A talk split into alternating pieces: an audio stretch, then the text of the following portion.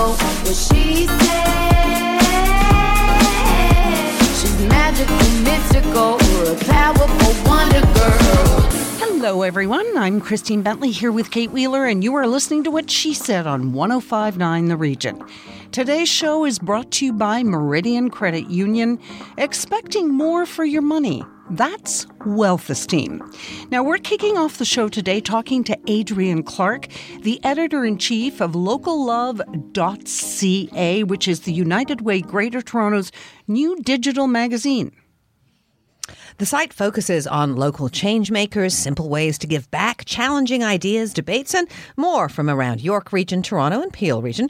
Today, we're talking Giving Back Made Easy. All the answers to the questions you may have, or maybe you don't quite yet, about where and what you can donate to make a difference.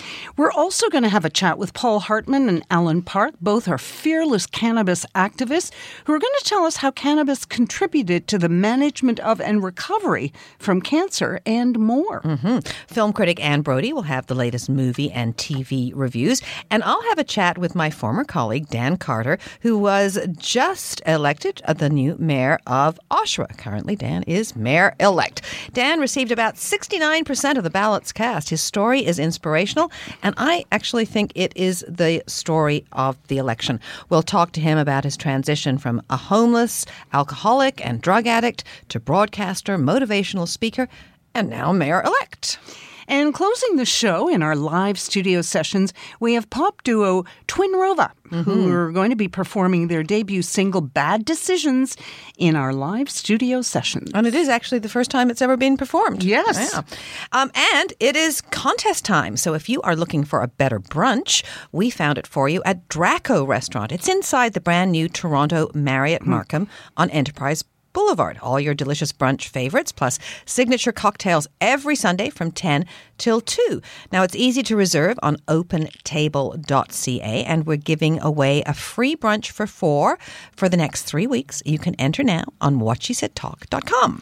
And last weekend, we gave away a copy of Robert Bateman's Canada to one of our lucky listeners. Congrats to Jessica Barnett from Newmarket. Now, don't forget, Robert Bateman will be at select art galleries in Newmarket on Sunday, October 28th from 1 to 4 p.m. And it really does look like it's going to be a great event. Yes. Uh, um, Georgia Pantelides, the owner of mm-hmm. Select Art, says that he uh, takes time to meet everyone, talk to everyone, yeah. sign your books. Yes. And even awesome. if it says 4 and there's still 10 people there, he'll stay till 7 or whenever.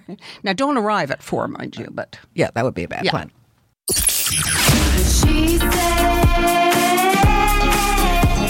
Christine Bentley and Kate Wheeler will be right back. To contact the show, go to whatshesaidtalk.com. Meridian's three year escalator GIC can help you save for a bucket list trip. In the first year, earn 2% interest. In the second, 3%. In the third, 4%. Those escalating savings could be the difference between this trip and this trip. Visit a branch or meridiancu.ca today to get started. Meridian, saving for a better life while living your best life. That's wealth esteem. Terms and conditions apply. Looking for a better brunch? We found it for you at Draco Restaurant, inside the spectacular brand new Toronto Marriott Markham on Enterprise Boulevard. All your delicious brunch favorites, plus signature cocktails, every Sunday from 10 till 2. Take our word for it. You'll love the space and you'll love the food. It's easy to reserve now on opentable.ca or call 905 489 1400. Elevate your brunch, Sundays at Draco. This is 1059 The Region. She's powerful, wonderful, honest and lovable. Now back to what she said with Christine Bentley and Kate Wheeler. Joining us now is Adrienne Clarke, the editor in chief of locallove.ca, the United Way of Greater Toronto's new digital magazine. Now, the site focuses on local change makers, simple ways to give back, challenging ideas, debates, and more from around York Region, Toronto, Peel Region. Welcome back to what she said. Thank you so much. Now, today, you want to talk about giving back made easy. Um, you're going to help us answer some questions we might have, or maybe we don't yet, about where and what we can donate to make a difference. Because this is the time of year, you know, that everybody starts to think about giving back, and a few easy ways we like to do it, including food banks. But you've got a rundown for us on what food banks and shelters really need. So, um, starts take it away. Thanks. Uh, well, I'll start by saying, first of all, uh, food banks and shelters, they appreciate everything that they get. Absolutely 100%. But there are always things that they need that are maybe in lower supply and people don't always think about donating to them. So, you know, you see those big bins in your grocery store and you might throw a couple of extra things in your Cans cart and then, stuff. yeah, exactly. So we actually went and spoke to, um, Neil Hetherington. And Neil is the CEO of Daily Bread Food Bank. Mm-hmm. And although Daily Bread is focused down in the GT in, in Toronto specifically, they have a very similar structure to the Markham Food Bank as well as the Food Bank of York Region. So they bring in lots of donations into one central location and then they distribute to many different programs and agencies Mm-hmm. that are doing things like community meals as well as actually directly people can pick up groceries, if you will, at the Right. food banks and go shopping and pick up the things that they need. So we spoke to Neil and we said, sort of, what are the things that you don't get and you do need? And we were kind of surprised by what he said. But the thing that I think struck me in that conversation with him, um, when I saw the interview come in, it was actually Amy Valm, one of our writers, who went and spoke to him. But she brought back some really interesting information that made me reflect on what I tend to put into the bins. So I'll go and I'll pick up, you know, a couple of boxes of Kraft Dinner, maybe some pasta, some pasta sauce, and all those those things are really important and important staples of what the food banks provide. The things that they don't often get are the things that you would typically think about shopping for your own family. So I started to think about what I put in my cart would be the same things that I'd feed to my own family. So they might be things like, for example, if you're looking for canned fruits and vegetables, which they always need, getting the ones that don't have sugar added. So don't buy the fruits, the canned fruits with the syrup. Mm-hmm. Buy the canned fruits that are packed in water or the vegetables that don't have extra salt added. Because really, this is about access to healthy, Healthy food. affordable food. So it's not just food, it's healthy food. I always um, do things like uh, tuna, salmon, or uh, protein foods, lentils, even. Fantastic. Absolutely. And those are things they absolutely need. So, tuna is a hot ticket item. Sardines, huge, needing sardines. Really? You would think, I mean, most people I know wouldn't touch a sardine. I love sardines. sardines, but I lots hate of people- sardines. so, when I saw it on the list, I was like, you can have my sardines. Yeah. But I love liver, you know, and Yeah. people Yeah. hate that. So, uh, so I, I sometimes wonder about my own choices. Yeah. but, I, but I, like, for example, this is interesting because I would never. I don't like canned vegetables or canned fruit in any form. Forget the syrup. Mm-hmm. And you Absolutely. can't give anything fresh Um, because it you- doesn't. It, it it has a shelf life. It does have a shelf life. So the food banks do receive lots of fresh fruits and vegetables from farmers in the region and the area. And for example, if you're not giving maybe a donation of food to the food bank, um, another way you can help out is actually to volunteer at the food banks. And I got the chance to do that at Daily Bread. And it was a hoot. We had a great time. I went with a couple of girlfriends. You get to wear some pretty sexy hairnets, I gotta say. And we got to work in the clean room. And the clean room is where all those fresh fruits and vegetables come in. You um, peel them, you chop them, and then they get either frozen to be distributed to some of those meal programs that I spoke about earlier, or they actually do some actual meal prep at Daily Bread, and people can come in and have meals at Daily Bread. And some of the other uh, food banks I know do similar types of programming. And they actually cook. at They Daily do Bread? cook. Yeah, they have an enormous industrial Kitchen, sized yeah. kitchen. You can go in there and eat. Yes. Or no. Well, Or I don't know. I there? yeah. I think you'd have to. Yeah, exactly. Wow. But I I think what the, and staff can actually go and have their meals there. Who work at Daily Bread can go That's have true. their meals in the cafeteria. And of course, um, cash, donating money helps the Huge. food bank because they can Yeah. put it where it's needed. Maybe diapers, Exactly. maybe feminine hygiene products, things that are expensive Huge. that we don't think about. Yeah. But let's talk about some of the other um, other places. Uh, the Furniture Bank of Toronto. Tell us about that. Oh, this is more like if you've got stuff. I know a lot of my girlfriends recently have been reading that book. I can't actually remember the title of it, but Oh, you know the getting rid of thing. all your- yeah, get rid of anything that doesn't give you joy. Yes. Um, so uh, what they are doing is sort of divesting their lives. They're simplifying their lives. So what do you do with those things that you've got left over? There are great organizations that we are our immediate go-tos. Things like Salvation Army, Diabetes Canada will come and pick, Mm-hmm. pick it up, up. the things right from your home. But there are a lot of other organizations that are also doing great work that are also options. So Furniture Bank, uh, they will pick up as well for a small fee, but they actually provide that furniture to people who are transitioning maybe from shelters um, or other sort of temporary housing into full-time ho- housing and full-time homes. And these really help them make their homes, things like beds and Some of the questions I've heard from people too are donating and then finding out that it's being sold. Mm-hmm. Sometimes it is sold, absolutely. So they're they're kind of saying, no, I want to give it to to an organization that gives it, uh, for not, sure. not sells it. Uh, well, when you think about something like Salvation Army, for example, so what they do is they do resell the items that they're able to resell, and that money comes back into the Salvation Army to fund many of the programs that they provide that are free of charge to people. So you see them doing things like handing out meals. Um, well, Goodwill actually is not operational in, in Toronto anymore, but um, Salvation Army still working. Diabetes does something very similar, and there's another great organization actually up in Newmarket um, called um, Step Up uh, or Steps, I guess is their short form of their name. And Steps to Recovery is their full name, and Steps to Recovery actually also has donation bins all around the region, particularly in the northern part, where you can drop off textiles. So you, uh, you know any of your clothing or small household items that you don't want anymore. And what Steps also does, which I, I love, is that they also provide training employment opportunities for people who are coming out of treatment programs for addiction. And I think that's fantastic because when you you know what it's like when you have a job, it's more than a paycheck. It gives you a sense of purpose and This other one I love, Free Geek Toronto. Mm-hmm. Yeah. like Yeah. I've got cell phones and whatever. I mean, I, I don't know if they take cell phones, but laptops. they take yes, and they take everything and refurbish it. Yeah. Yes, but these are also people living with mental illness. Yes, and they do training and employment opportunities there as well. idea. Yeah, so talk about return on investment. So Yeah. give one thing and it does two.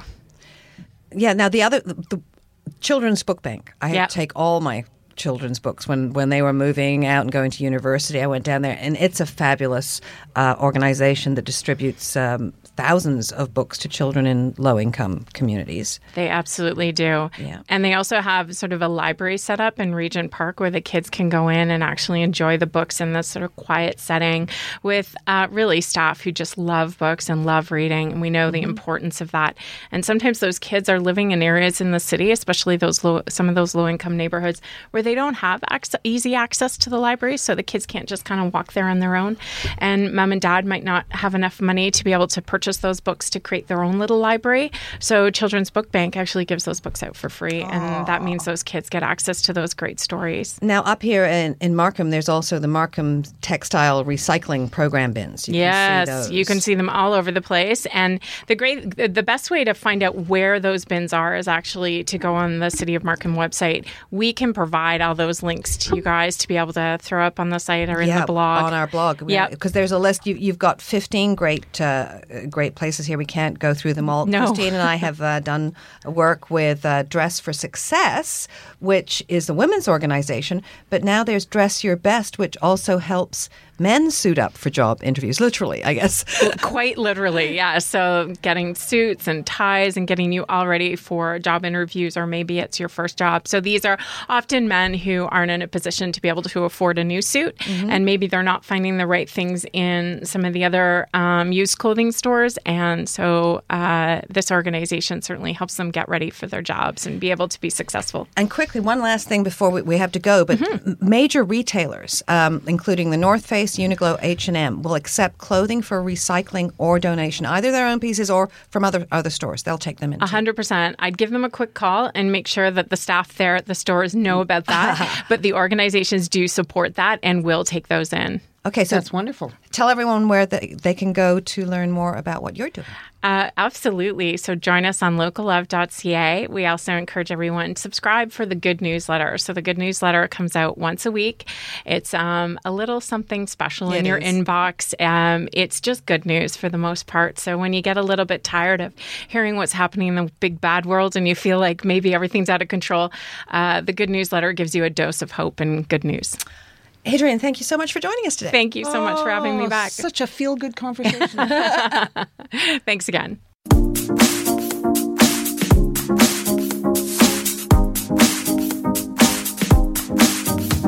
What she said. What She Said with Christine Bentley and Kate Wheeler will be right back. Still being picked on for being picky? Perfect. Meridian's good to grow high interest savings account was made for you. At Meridian, we say be picky. Order that half calf, half sweet, no foam latte with whip. Try on your whole closet until your outfit is outstanding. And accept nothing less than 3% interest for four months when you open your first good to grow high interest savings account. Meridian, expecting more for your money. That's wealth esteem. Terms and conditions apply. Dear Diary, it's day 15 and I still can't seem to figure it out. How can Hill Street's alcohol free beer and wine taste so good? A. They've invented a new undetectable alcohol. B. They're straight up lying to us. Or C. They're wizards and each drink is infused with the blood of dragons! I think I'm onto something. Hill Street Beverages. 0% alcohol, 100% taste. Available at fine retailers across Canada and at hillstreetbeverages.com. This is 1059 The Region. What she said. She's powerful, wonderful, honest and lovable. Now back to What She Said with Christine Bentley and Kate Wheeler. Joining us now is Paul Hartmann and Alan Park. Now, after finding fame with Royal Canadian Air Force and confronting mortality with a killer cancer diagnosis, Alan is now a fearless cannabis advocate. Paul Hartmann is the brother of the late SNL of Phil Hartman, and both have become renowned cannabis activists who speak publicly about how cannabis contributed to the management of and recovery from prostate cancer. So, Paul, can you please tell our listeners why you turned to cannabis as a potential cure? It was simply personal statistics in my life. I had six friends that were diagnosed at the same time as I was. I had in California spoke frequently to food groups, uh, the slow foods movement at my farm. I had a 150 acre certified organic farm in Southern California. And I started into the process. I, knew I was having a problem. It took months to get diagnosed. And in that process, in the first six months, I lost half of those six people. And one, after her very first chemo treatment, it killed her. She was a business partner of mine. And then a client of mine, John Ravnik, a brilliant recording artist from Norway, um, part of uh, the Norwegian uh, Paul McCartney and John Lennon writing duo called the De Presleys. and um, lost these people so fast, it was mind boggling. And by the time a year and a half had gone by, I was the only one alive. And I knew that I had to go a different way.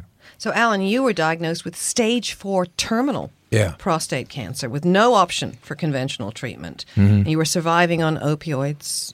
What what happened? To Well, I, I don't know about the phraseology of surviving, but basically, yeah. So I had been deteriorating uh, through the course of 2013, um, which was odd because I started at probably the best shape of my life. I had spent a couple of years going to the gym four or five times a day to try to change my you know look and appearance to, to continue in show business. Having been on Air Force, Air, uh, CBC's Air Force, not Air Force. Don't want any Air Force people no, thinking no. I was with. um, so anyway, well, um, I got to the point where uh, it was just getting worse and worse all year. I wasn't getting the diagnosis from my doctor that I needed, just more tests that were showing that everything was okay. And when I finally was diagnosed at end of November, um, it took five weeks to learn that it was going to be a one year deal. But on diagnosis day at the end of November, they said um, it's aggressive advanced prostate cancer that's already metastasized into a lot of places in your skeleton, and we'll have a, a specialist uh, contacting you very soon to start treatment. And so very soon turned out to be well after I just started using cannabis oil. And it's not smoking a joint will cure cancer or another straw man argument. It's a nutritional compound that's been so intensified as the coca leaf is intensified to cocaine, as Mhm. cocaine is intensified to crack and so forth. You've done this with an entire pound, a whole plant of cannabis that could smoking wise last you a long time, but you're going to take this down in 90 days using a little tiny dose, building up the tolerance. And it's a nutritional deficiency reversal. Okay, so I still have cancer. I'm, I'm not going to die in December 2014. That's for sure. Four years after, that's amazing. That that is incredible.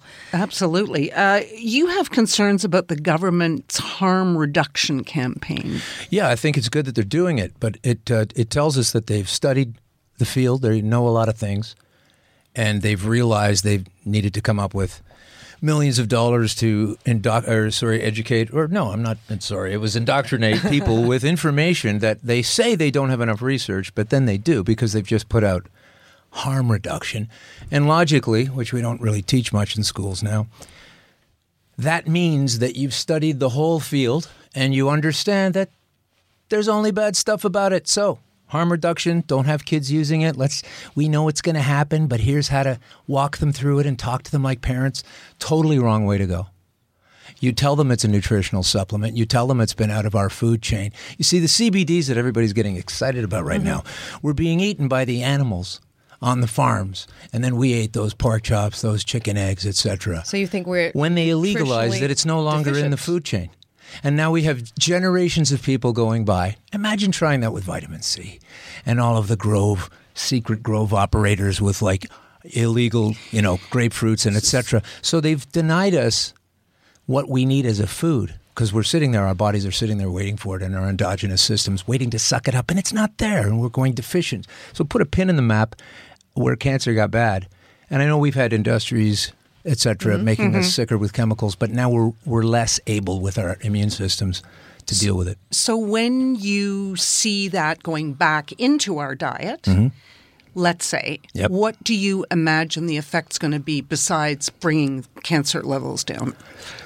Well, never getting there in the first place, ideally. And then you've got a plummeting in costs of the healthcare system because we're all worried about, well, if we're going to legalize cannabis, it's going to cost more for the police. No, it's not. That's an arbitrary decision.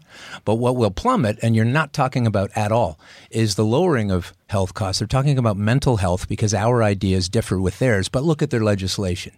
I mean, clearly the legislation that they put together for this parented by the police chief is nothing more than a, a symptom of fetal alcohol syndrome, really. I mean, the whole legislation itself is not sustainable. Paul, you believe personally that all cannabis use is medicinal. Absolutely.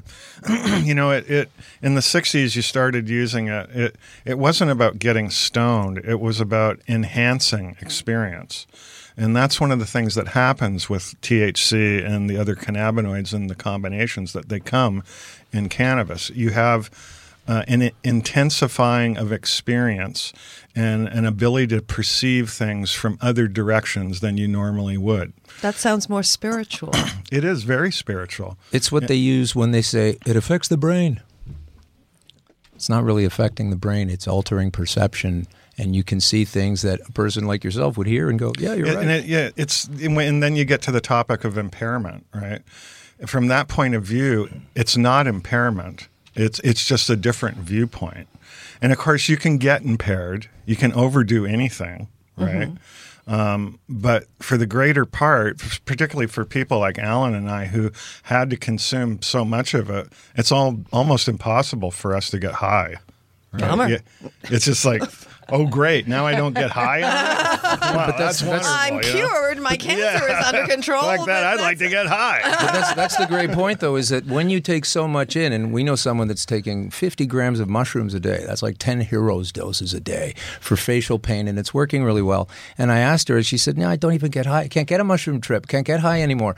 And so we're making jokes like that's too bad. But my posit on this is that we're completely inverted. Had this endogenous system be going, and you're filled up, you're topped up with it. You're topped up with it, see? So if you don't drink for a long time, and then you have one champagne, say, you, you can really Mhm. get on the sky because your tolerance is plummeted. But if you have the proper amount of these nutritional cannabinoids and you're always hitting that level anyway, and that's what you're at when you're taking a gram a day, So you're not if- what- impaired. What, level? What would you? Yeah. What would you recommend people Like take a for daily vitamin? For well, a I'm in, a, daily I'm in an extreme situation where I'm making sure I don't fall back into a stage four terminal. So I'm not everybody. somebody who isn't diagnosed with Yeah, cancer well- to avoid it.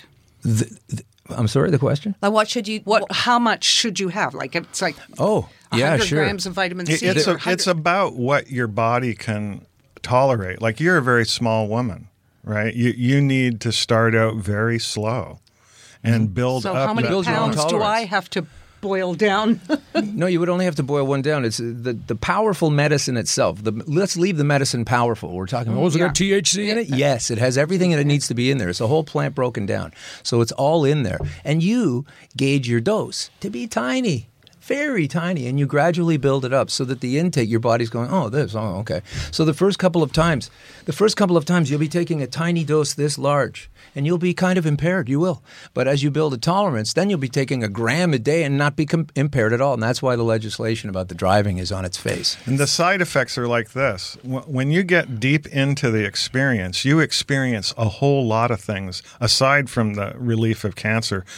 The metabolism regulating ability of cannabinoids is mind boggling. It's literally mm-hmm. a reset for the systems that regulate, right? They use the word homeostasis. It puts your body to that. So it doesn't cure the disease. It puts your body at the place where it is at its strongest and most able to deal with oncomers such as disease. and obviously strengthens the immune system. Yes, exactly. It- It's part of the immune system. It's the most powerful anti inflammatory you can take. And I'll tell you how I found that out.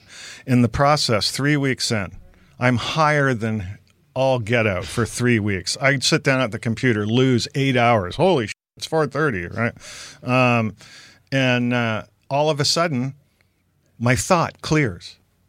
And I'm going, what just happened to me? It was like somebody cleaned house on my head. I'm talking to my doctor, and she goes, well, it's the most powerful anti inflammatory you can take. And when viruses get inside the blood brain barrier and they die off, they relieve, release neurotoxins that cause inflammation in the brain. As soon as that inflammation is gone, fear, anger, depression, apathy vanish from your mind. Imagine that. I'm, I'm trying to imagine that. Now, um, Alan Park, you have a podcast. I do, yes. Tell Green people Crush. how they can listen. They can go to YouTube, and we were scared they were we were going to be lost on YouTube, but we managed to to ride it out, and now YouTube is okay, uh, or was that Facebook? One of them. So we're hanging on by our fingernails. But uh, YouTube, just go to YouTube Green Crush, or just go to at Green Green, Crush? Crush Pod, at Green Crush Pod, At Green one Crush word, and you'll find there our social media and access links to the shows, of which we have done sixty shows over the past year and a half on the way to this Awesome. And, filled with uh, exactitudes in predictions, by the way. So I'm very happy to listen to some of those again. Cool. Now, uh, Paul, people, Facebook page, Paul Facebook Hartmann. page for me. Yep. Paul Hartmann. Well, uh, fascinating stuff. Thank you so much for joining Thanks us for today. having us in. Thank you. Thank you.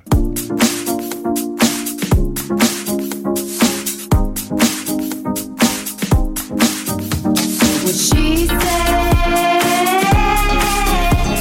What She Said with Christine Bentley and Kate Wheeler will be right back. Meridian's three year escalator GIC can help you save for a bucket list trip. In the first year, earn 2% interest. In the second, 3%. In the third, 4%. Those escalating savings could be the difference between this trip and this trip. Visit a branch or meridiancu.ca today to get started. Meridian, saving for a better life while living your best life. That's wealth esteem. Terms and conditions apply. Uh, excuse me, everyone. Now that I've discovered Hill Street's alcohol free beer and wine, I've decided never to settle for anything less than the best. Linda, I will no longer eat your home cooked lasagna. Dave, put your guitar away. You're terrible. And Janet, I'm leaving you. That's all. Please continue the funeral service. Hill Street Beverages. 0% alcohol, 100% taste. Don't settle for anything less. Available at fine retailers across Canada and at hillstreetbeverages.com.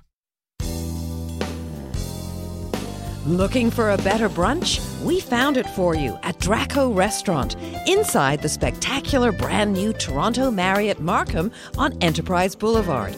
All your delicious brunch favorites, plus signature cocktails, every Sunday from 10 till 2. Take our word for it. You'll love the space and you'll love the food. It's easy to reserve now on opentable.ca or call 905 489 1400. Elevate your brunch, Sundays at Draco. This is 1059 The Region. What she. She's powerful, wonderful, honest and lovable. Now back to what she said with Christine Bentley and Kate Wheeler. Well, Saturday night at eight o'clock, I know where I'm gonna go. I'm gonna pick my baby up and take her to the picture show. Joining us now for Saturday Night at the Movies is film critic Anne Brodie. And today we're starting off with Melissa McCarthy's performance as Lee Israel, the Hollywood biographer turned criminal in Can You Ever Forgive Me? I don't know this story. Well, oddly enough, I was a wrangler on the Joyce Davidson show and she came on as a guest, but I, I don't remember much about her. So, what happened? Well, Melissa McCarthy, first of all, plays this dramatic role so beautifully. She's going to get a nomination for sure. And we know that she's a comic actor, 1st and Mhm. foremost. So, this is real. It just looks like no effort for her. So, anyway, Lee Israel was booted off uh, the New Yorker because she's just so rude and mean, just a horrible person. Um, offended everyone. So, in order to augment her her well, make any money at all, she decided to forge letters from famous people like Dickens, Lincoln, all the and she did a beautiful job of it. She became them. She wrote the way they would have written or thought. She perfected the, the and she made a fortune. And then she carried it a bit too far and she was discovered. So, you know, her character is just so intriguing though. Uh, she makes one has one smile that's not sarcastic in the entire film. She's such a guarded person and so vicious. Everything that comes out of her mouth is mean. And you don't expect it from Melissa McCarthy. And maybe that's the reason why we put up with this character. Somehow, somehow she gets us in the heart. Bel Canto? Yeah, you don't expect Julianne Moore to be an opera singer somehow. But how is she? She's not. Someone else provides the voice. Good. and I'll tell you, I, and I'm watching, I'm like, I'm watching her voice, and yeah, see, she's not moving the, the muscles properly. oh, sorry. So she plays. It's inspired by a true story that happened in Paraguay. She plays a world famous opera diva who uh, goes to a private party for industrialists um, in in South America. And Ken Watanabe, the fabulous uh, Japanese actor, is there. It's his factor that he may build. He thinks it's it's too poor in the area, too unstable politically. So anyway, they're all none of no one's too happy to be there. She phones agent, says, "Never bring me here again." So she's singing. It just sends chills up your spine, and in come the guerrillas, take everybody hostage. Oh, oh. Yeah, she refuses to sing for them. And then over time, you see how the hostage victim relationship shifts and changes. It's, it's pretty interesting. I don't think it's the greatest film ever made, but it's certainly an interesting idea. And Julianne Moore, God, she's so stunning. I mean, So is Christopher Lambert. He's I thought he disappeared off the face of the map, and there he is. Yeah? And he actually plays the piano. Oh, really? Yes, indeed. Oh, it's nice to know he's multi-talented. I'll I'll add that to my dreams. play He'll be playing the piano all He the can way through, croon. he? yeah, no. Um, speaking of uh, Opera. Opera, yeah, two opera stories. Yeah. Holy cow. Maria by Maria. Callas. This is a biography, an excellent biography uh, documentary. Her own words. So, snippets of conversations that she had over the years with various interviewers. Um, not particularly a nice person, very entitled. Uh, she was, I think she still is, the world's leading, best known opera singer. I wish my father were alive. He would he would love this. He was he loved listening to her. He loved opera. Well, everybody did. And there were so many scandals in her life. Uh, she had bronchitis and she actually went on stage and had to leave uh, halfway through. And um, she was raked over the coals for doing that, but there was no she had no choice. Anyway, as you know, she was with Aristotle Onassis. She says 9 years. I looked it up it says 2 years, so who knows. And he, behind her back, no word, he married Jacqueline Onassis, uh, Mhm. Jacqueline Kennedy, and uh, her heart was broken. I guess she was never the same. She died young. Very interesting, and the music is just stupendous. Room for Rent, a quirky comedy.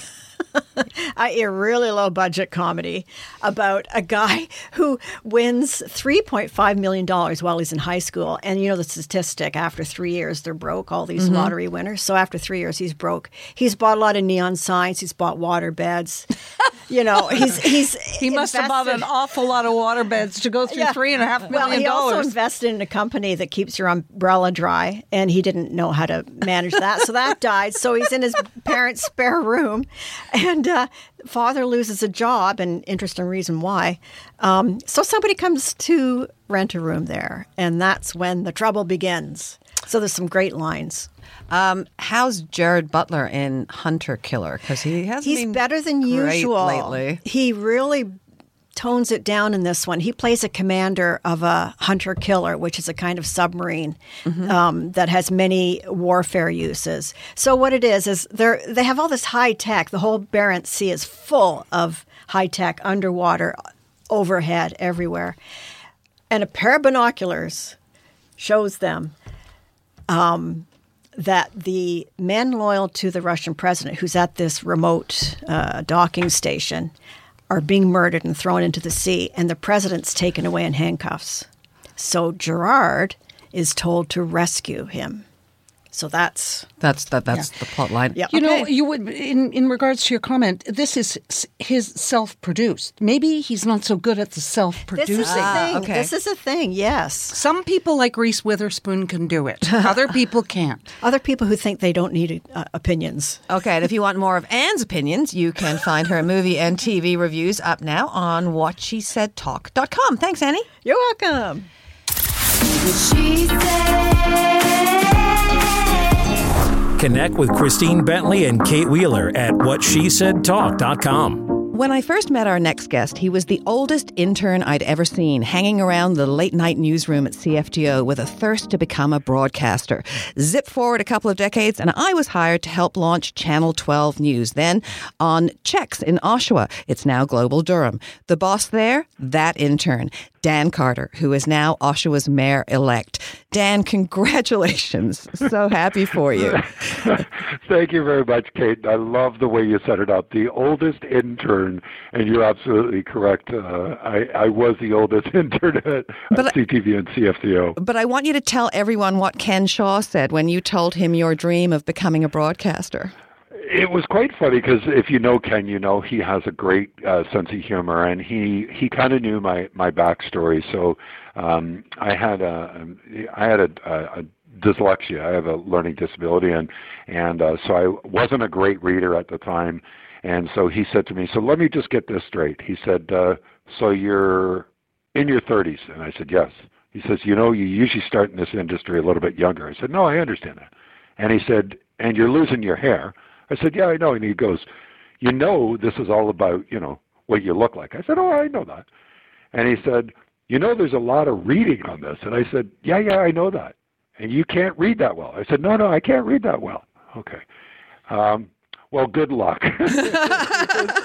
it was just, you know, how how better. And you know what? He um, he's still a friend, and he has been a huge mentor, friend, and encourager. And it's uh, he's he's been um, he's been incredible to me, like you. And uh, I've been blessed in my life to have great people around me.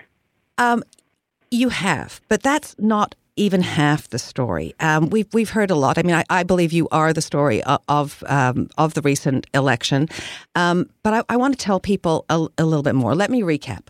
You, back to the beginning. Your mother died suddenly, and the youngest two of her children were put into foster care. You were the baby, and you spent time being shuttled between foster parents and children's aid until Elizabeth, Isabel Carter said enough and adopted you. Things were looking up for a while. Uh, you mentioned your dyslexia problems at school. Your parents thought giving you a paper route would help you. But as an eight year old paper boy, you popped in to escape the cold at a neighborhood gas station where you were raped by a stranger, telling no one for decades. Then, when you were 13, your older brother, Michael, a police officer, I believe he was 28, three children, was killed in a motorcycle accident. And it was at his wake you had your first drink, trying to forget all the pain. By 17, you were drinking heavily. You were also addicted to cocaine, or as you say, any drug you could get your hand on. You lived in the park at Bathurst and St. Clair in Toronto for a while and worked the car wash there. If anyone, Dan, can empathize with people struggling with demons, it's you. Would you say empathy is your greatest gift? Believe it or not, Kate, um, it's taken me a long time to be able to come to terms with all those events that have happened in my life, and I had to make a decision either way. I had to uh, make the decision that uh, my Creator and, and in my belief, my God, either is somebody that is dark and vengeful, or He's loving and caring. And if I drew the conclusion that um, He was loving and caring, that that means that the events that I went through in my life I was put through those events in my life because of the reason that I was to prepare uh, to serve differently. And it was one of the ways that I, I think I've finally come to, to realize um, that, you know, these events have shaped who I am. And I think um, because now in my, my role for the past four years and the next four years, I think it gives me an opportunity to have empathy. Mm-hmm. I think it gives me the opportunity to have have compassion. I think it has um, it's prepared me to give individuals hope. And I've been saying this to a lot of people. When you know the greatest story out of what's transpired over the last four years, and hopefully the next four years, is recovery is possible. People, uh, when they give forgiveness, um, when they give people an opportunity to make amends, when when we are able to truly be able to face our past and be able to try and serve for no other reason except for we want to serve at the very highest level and mm-hmm. take those experiences to help others, I think it brings out the very best of us. Well, I know the date everything changed for you because uh, June 16th, 1991 happened to be my 30th birthday, so it's kind of burned into my brain. But that was the day your sister Maureen finally got through to you. What did she say? she just she said to me you've got a choice here and she slapped me so hard i always tell the story she hit me uh, on the side of the head and I, I my ears still ring from it and she said you've got two choices here you either sober up or you die but you do one of them well and it was the first time i'd ever seen this wonderful caring loving um, sister finally just hit the breaking point where she just had enough. She said, "You know what? We've all had a hard life. We all lost Michael. Um, you know, we've all gone through our own hardships in our lives. Um, you don't have the right." Uh, to impact our family any longer, and you're going to have to make a decision. And it was the very first time that not only was I scared and convinced that it was my last day on earth, but it was also the very first time I could see that my sister was dead serious when she said, "You have those two choices. Make uh, the the choice, the right choice, and mm-hmm. do it well." Well, it wasn't easy, but clean and sober, a few years later, you managed to break into broadcasting and enjoyed a career as a Durham local news and talk show host. Fun times, Dan. But I got to, I got to tell you, Oshawa politics was a blood sport then. So, what did you think in 2014 when your wife Paula challenged you to run for council? You know what? She, um, um, you know me too, and and um, part of it was is that she finally said, you know, you've been back and forth in this, and people have asked you to run, you know, provincially, mm-hmm. and uh, you've turned it down, and and you know what? You've got to either stop talking about it or you got to start doing something about it. And you know what? I think that what she did is she took the fear out of me just trying, and I think you know the one thing that I credit my wife with uh, tremendously. She sees things in me that I don't see. And I think because of that, I think that um, it really pushed me to make a decision to step up. And I was, and Kate, honestly, uh, you know this uh, personally. The first election, I was absolutely floored mm-hmm. um, that that people elected me and the amount of votes that we got, and I was just absolutely taken back. And I was so humbled when I came into the campaign office uh, four years ago, and they told me that I had the third highest votes uh, first time guy running, um, I broke down and cried. I just I couldn't believe that the community was going to give me a chance to be able to serve at this level, and it's been the most rewarding four years of my life. Dan, you got 70% of the vote for mayor. Yeah, I know. I know. It's it's crazy. But you know, again as you know, I think um I think people see that I'm authentic. People see that I'm a broken individual. People see that um, that they can really relate to my own journey, but they honestly believe, and I honestly believe, um, that I was prepared for this moment to serve in this role Mhm. because of the challenges and the hardships that we've had in our community. And I just think that the community has placed a great deal of confidence in me, but it also is charging me with the duty to be the best mayor that possibly can be uh, for our city. And that that that's a that's a heaviness that I clearly understand that's being charged to me. So, what are the key issues for Oshawa? We we know poverty and homelessness are, are, are big concerns. Um, more recovery clinics and shelters have been promised by, by some candidates as a response to the opioid crisis. But but what do you see as the key issues? Well, Kate, like every community across Canada, I mean, Canadians are facing harder and harder times to make ends meet, and the affordability factor of communities, uh, health, vi- uh, health, safe, vibrant, affordable communities is what all of us should be striving for. But I've said to everybody, um, for a long period of time, Oshawa's finances were struggling um, for some past decisions, and we don't Mhm. blame anybody for that. We take responsibility, and what we do is we try and address them.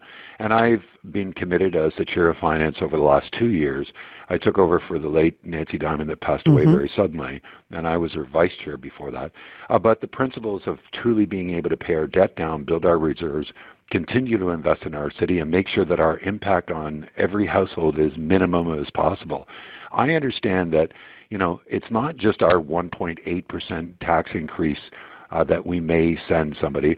It's 13% on hydro. It's 14% on education. It's 10% on on transit. It's it's you know food costs. It's all these things that we have to take into consideration. So um, to be able to build a healthy, vibrant community, it has to be a, a community that is also affordable for every walk of life, Mhm. and they demand the best services. So our finances are first and foremost as a strong foundation. The other issues in regards to poverty, homelessness, this opiate crisis took 4,000 deaths across Canada. I just met with 12 of the top agencies from across Canada last Tuesday and said, what is it that we're not doing that we need to do to be able to address the issues here in our city? And I'm confident that along with our staff and our senior staff, along with the agencies that are providing services in our community, and along with my personal experiences, I believe that we will be able to serve that population um, in a real positive way as we move forward over the next four years. Now, council, I believe, was reduced from seven to five. Is that right, Mem? Um, it was changed. Changed. So we had originally we had seven representatives on our regional council. Mhm. We lost two seats, so we have five local councillors and five regional councillors. So the ma- makeup is different. Um, in 2014, we ran at large. And now we ran into a ward system, Mhm. um, so that has changed also. So each ward, five wards, we would have one regional representative and one local representative. Right. So, and you've got some uh, new members. Uh, you, you are a, a, a team builder, a consensus uh, reacher. How how are you looking forward to working with your new team?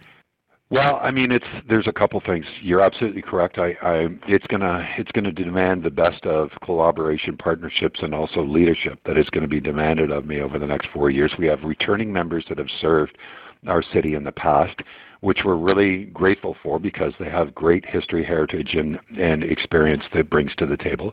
We have new members that have never served before, and we have um, kind of midterm kind of uh, individuals that have served but not for long periods of time. So the makeup is going to be really, really interesting. Mhm. Making sure that um, we're able to tap into their skills, their abilities, and their giftings. Make sure that they're in the right position so that they can succeed and serve the public at the very highest level is going to be really, really important over the next uh, 45 days of putting people in the right seats on the bus. And if we're able to do that, I think our committee structure will be strong. I think our, our strategic plan will be able to move forward. And I think uh, the members that have been elected will see that the work that they're engaged in is truly going towards their giftings and their talents, and they'll be able to serve at the very highest level. Now, y- You also launched the Day of Hope and Leadership. That's a, fabulous event. What happens to that? Can you can you be mayor and, and run the ins- the inspirational event too?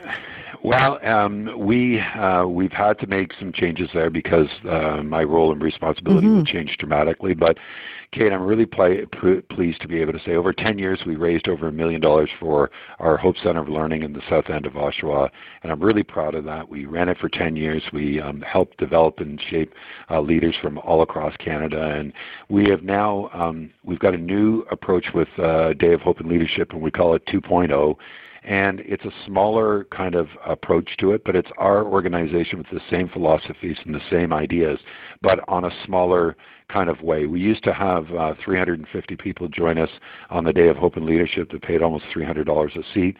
We now do what our breakfast and lunch program, um, where we uh, take about 90 minutes of people's time, feed them, have a keynote speaker on a theme based, try and empower, encourage, and equip leaders.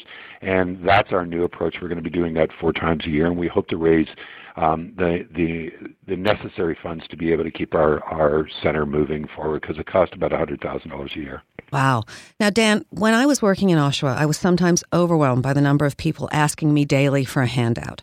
I wanted to help. Every single day I saw you slipping people a fiver, but sometimes I didn't have the cash. Sometimes I prejudged them. You taught me a very valuable lesson about what to do. Do you remember what you said? Um, you'll have to you'll have to refresh my memory. Well, it was how to di- about how to how to approach people. If you didn't have the if you didn't have the time, if you didn't have the money, you always had a smile and to talk to people. The the biggest thing I learned, Kate, when I was on the streets, um, um, was you become invisible. Um, you really believe that nobody cares about you, that the life you've got now is the life you will always have, um, that you are truly walking in a place of of uh, invisibility. And what I found was when you look people in the eye and you smile, and even if you if you can't help them financially, um, you you tell them have a nice day. And and some of them say thank you very much and move on. And some swear at you, and you just kind of take that for for what it is because you understand that they're struggling day to day to try and make ends meet. Um, and then, um, but you know, it's not Uh, it's not the act of giving it's what happens to our heart when we do it. And i think what happens is it brings the best out of us. And that's the challenge that i've been putting forward to our whole community.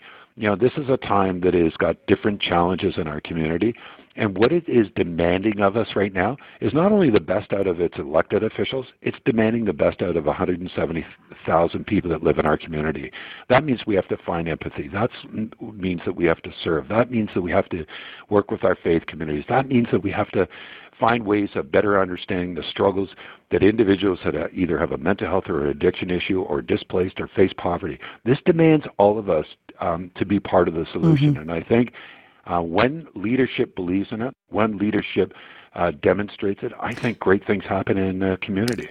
Well, Dan, thank you for teaching me a simple life lesson, one I've passed on to my children. And from the bottom of my heart, congratulations on a much deserved win because I don't think anyone could love Oshawa more than you. Thank you very much, Kate. And I have to say this that I had the opportunity to work with you, and I learned a great deal from you. And I got to be absolutely honest with you. I enjoyed our time together, and I'm just very, very happy for your success in your show. You guys have done an amazing job, and it's a great show. And uh, you've surrounded yourself with great people. So it's always a pleasure. Have a glorious, glorious uh, uh, day. Hey, Dan, have a great day. Thank you. Bye. Bye. This is 1059 The Region. Meridian's three year escalator GIC can help you save for a bucket list trip. In the first year, earn 2% interest. In the second, 3%. In the third, 4%. Those escalating savings could be the difference between this trip and this trip. Visit a branch or meridiancu.ca today to get started. Meridian, saving for a better life while living your best life. That's wealth esteem. Terms and conditions apply. Dear Diary, it's day 15 and I still can't seem to figure it out. How can Hill Street's alcohol free beer and wine taste so good? A. They've invented a new undetectable alcohol. B. They're straight up lying to us. Or C. They're wizards and each drink is infused with the blood of dragons! I think I'm onto something. Hill Street Beverages. 0% alcohol, 100% taste. Available at fine retailers across Canada and at hillstreetbeverages.com. Looking for a better brunch? We found it for you at Draco Restaurant, inside the spectacular brand new Toronto Marriott Markham on Enterprise Boulevard. All your delicious brunch favorites, plus signature cocktails, every Sunday from 10 till 2. Take our word for it, you'll love the space and you'll love the food. It's easy to reserve now on opentable.ca or call 905 489 1400. Elevate your brunch, Sundays at Draco.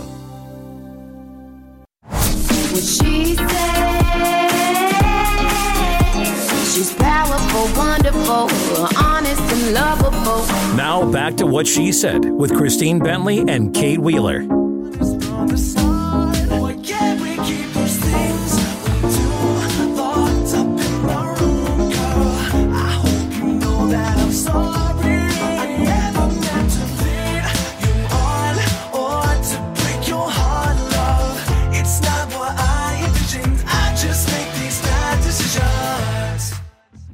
Listening to is Bad Decisions, the debut single by pop duo TWNRVA. Welcome, Devin Moody and Andrew Falcao to What She Said. Thank you very much for having us.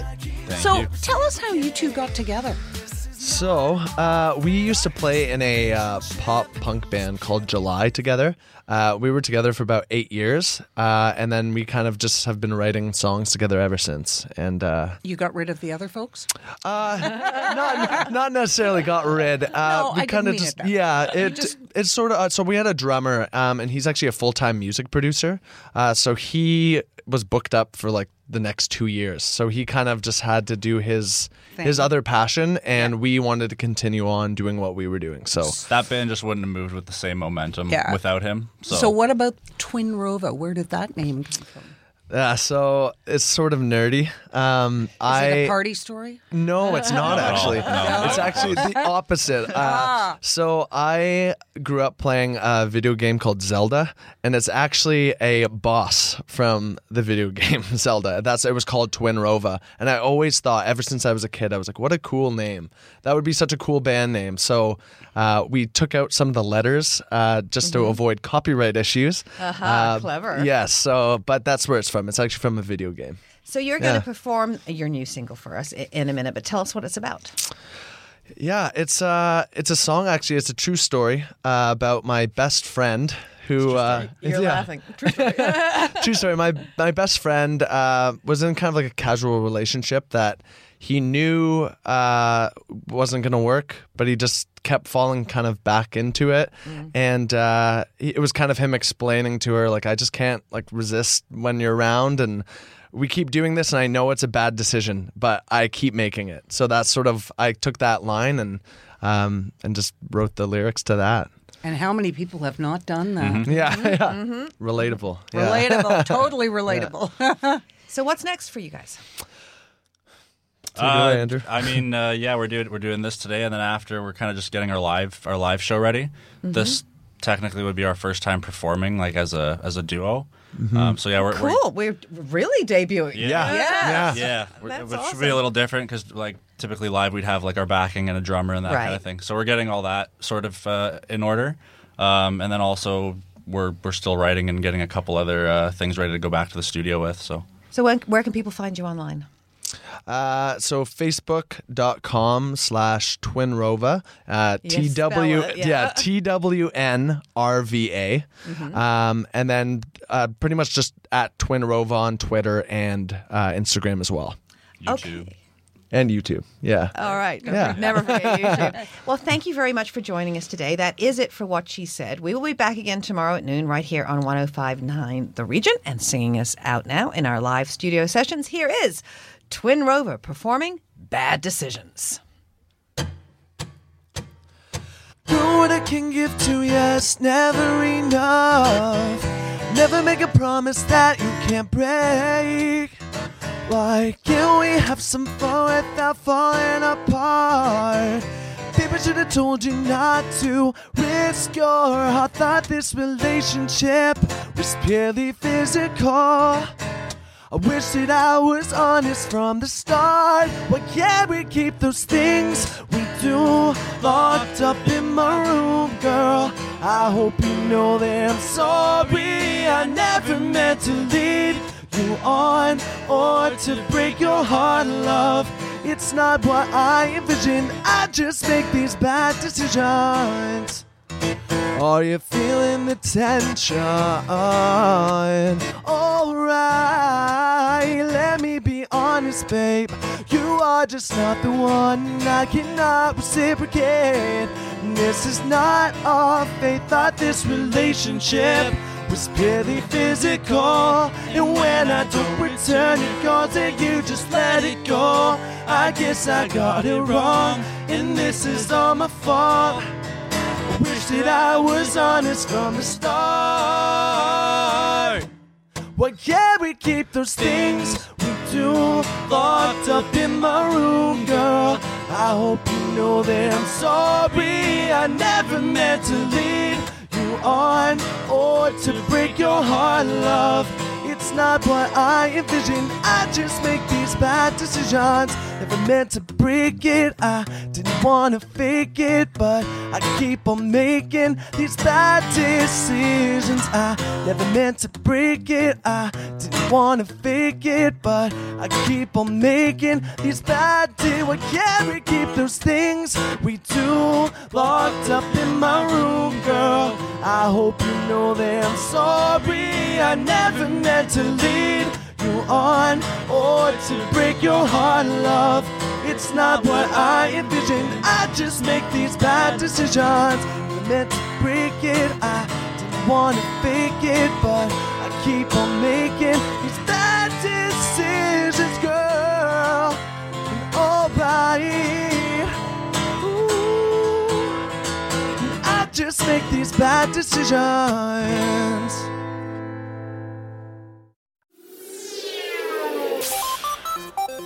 Hi, I'm Steve Yerko. And I'm Tara Sands.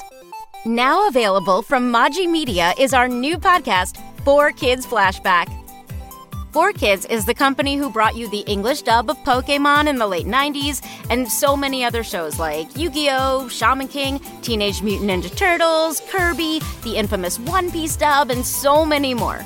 We'll be talking to the people who worked at 4Kids actors, directors, writers, editors, producers, engineers. You get the point. And hopefully get the answers to questions both you and I have about the company. I actually worked there as a voice actor on some of the shows, And I was a kid watching the shows and remember way more than Tara does. and thank God for that. Steve is actually a professional storyboard artist, which gives some really unique insights into anime and animation. Subscribe today wherever you get your podcasts. That's the number four Kids Flashback.